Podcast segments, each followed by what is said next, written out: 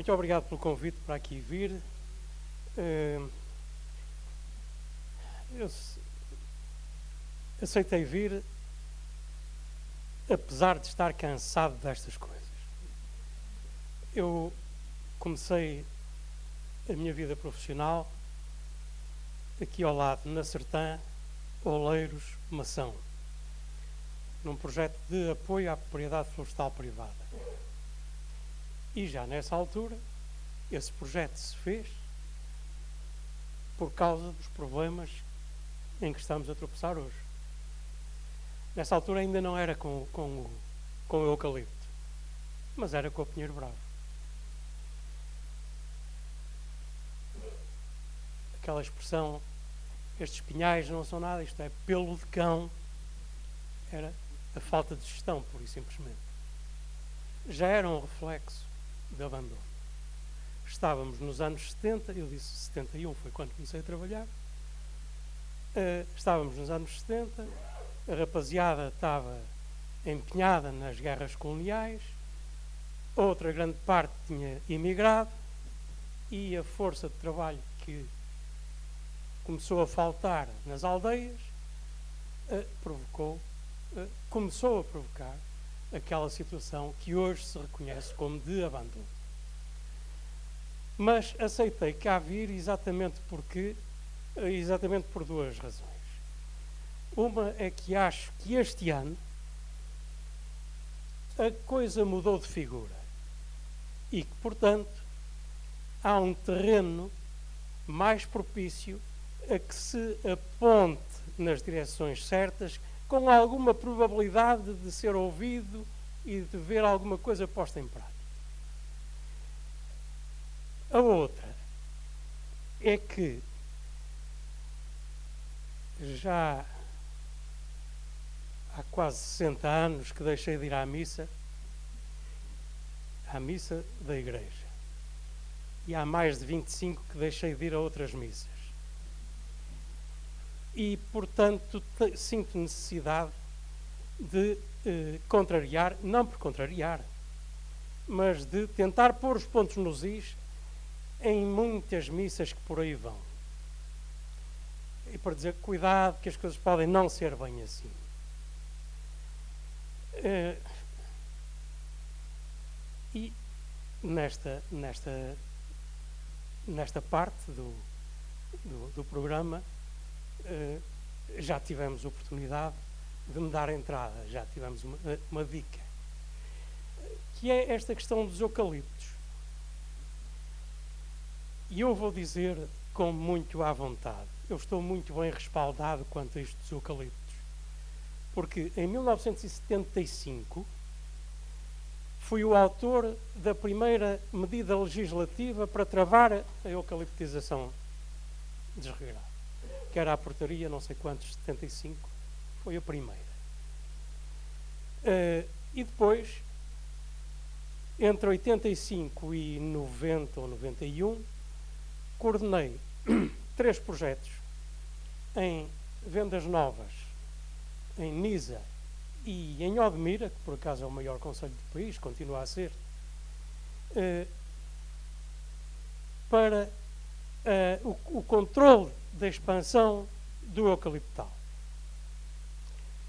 Ainda não se falava em profes e também não conheço nenhum outro trabalho uh, desta natureza que eu fiz.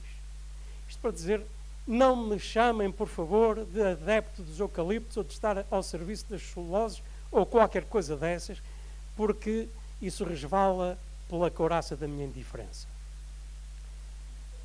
Além disso, fui diretor de serviços na, nos, nos, tais serviços florestais, eh, com a tutela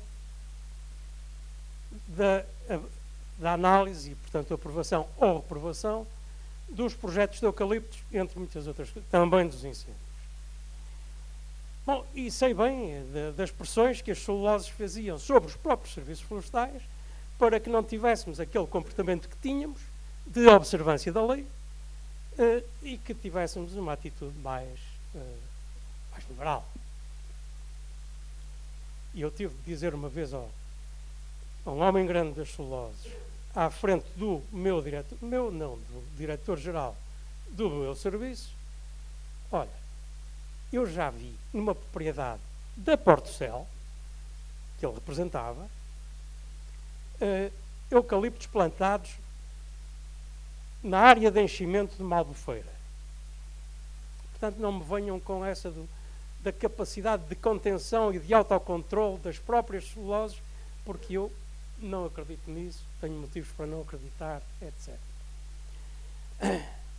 Bom, porque é que me parece importante dizer isso aqui hoje? Porque com muita frequência se vê fazer pontaria para aquilo que eu considero errado, outros consideram certo, evidentemente. Mas já agora fiquem lá conhecendo outra maneira de ver as coisas. E que vai ao encontro do problema que o, o Américo Mendes colocou logo no, no início. É que o Busilis diz é que temos propriedade privada. Em 92% do território, do, do território, não, em 92% da área uh, florestal é privada, que é uma chatice, mas é assim. Então, e o problema não é só do eucalipto, porque no, no, no, no Pinhal Leiria não há eucaliptos. Ou melhor, há eucaliptos, árvores individuais, não há eucaliptais. Portanto, vamos a ver. As coisas podem não ser bem como parecem. Eu também não reconheço o caráter invasor dos eucaliptos. É, nunca encontrei disso. Se calhar tenho olhado pouco. Mas em muitas áreas abandonadas de agricultura, tenho visto serem invadidas pelo Pinhal Bravo ou pelo Pinhal Manso, que é o que está mais perto. Isto não é invasão, isto é ocupação, é, é a reprodução natural das espécies, é assim que funcionam. E se encontram terreno livre, ocupam, pura e simplesmente, acabou. Ora bom, quando apontamos para os eucaliptos, nós estamos, no meu entender, a apontar mal, e com isso estamos a desviar a nossa atenção daquilo que me parece que é mesmo essencial. Quando dizemos abaixo os eucaliptos, os eucaliptos não nem mais um eucalipto, estamos a dizer, ah, estamos a ignorar que o problema é do valor económico da floresta. Aquelas pessoas plantam eucaliptos, haja ou não haja legislação, porque é a sua alternativa económica válida. Digamos que não tem outra. Então, para enfrentar este problema, do meu ponto de vista, não era com legislação eh, eh, de, caráter proibitivo, ou proibidor, mas sim com a criação de alternativas economicamente válidas para que as pessoas tenham escolha e possam não escolher o eucalipto sem prejuízo, digamos, dos seus resultados económicos. E o Américo Mendes apontou o caminho. Então, se a floresta tem esses outros valores, aqui chamados sociais, vamos lá pagar isso.